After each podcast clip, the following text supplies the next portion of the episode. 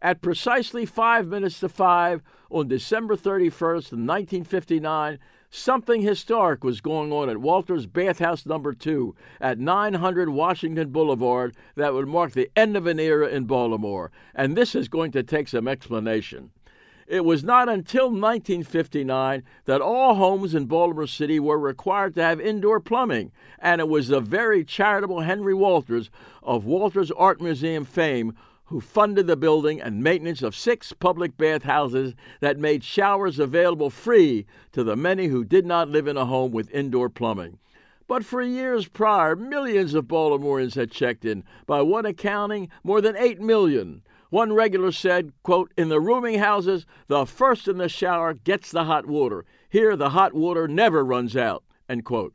Among the patrons of Walters Number One at 131 South High Street was Pulitzer Prize winner and former Baltimore Sun reporter William Manchester.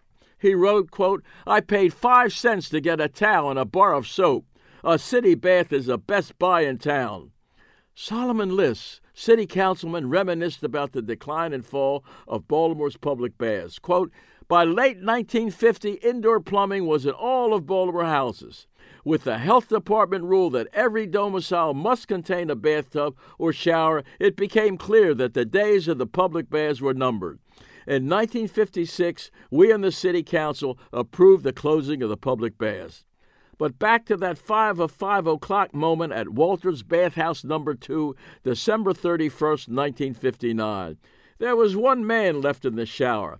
At exactly 5 o'clock, attendant George Price hollered out to him that he was the last man to take the last shower in Baltimore's public baths and to get on with it. The man was unimpressed with the honor and snapped, quote, So where are poor people supposed to go for a hot shower? And with that haunting question, he shut down his shower. End of story and end of era.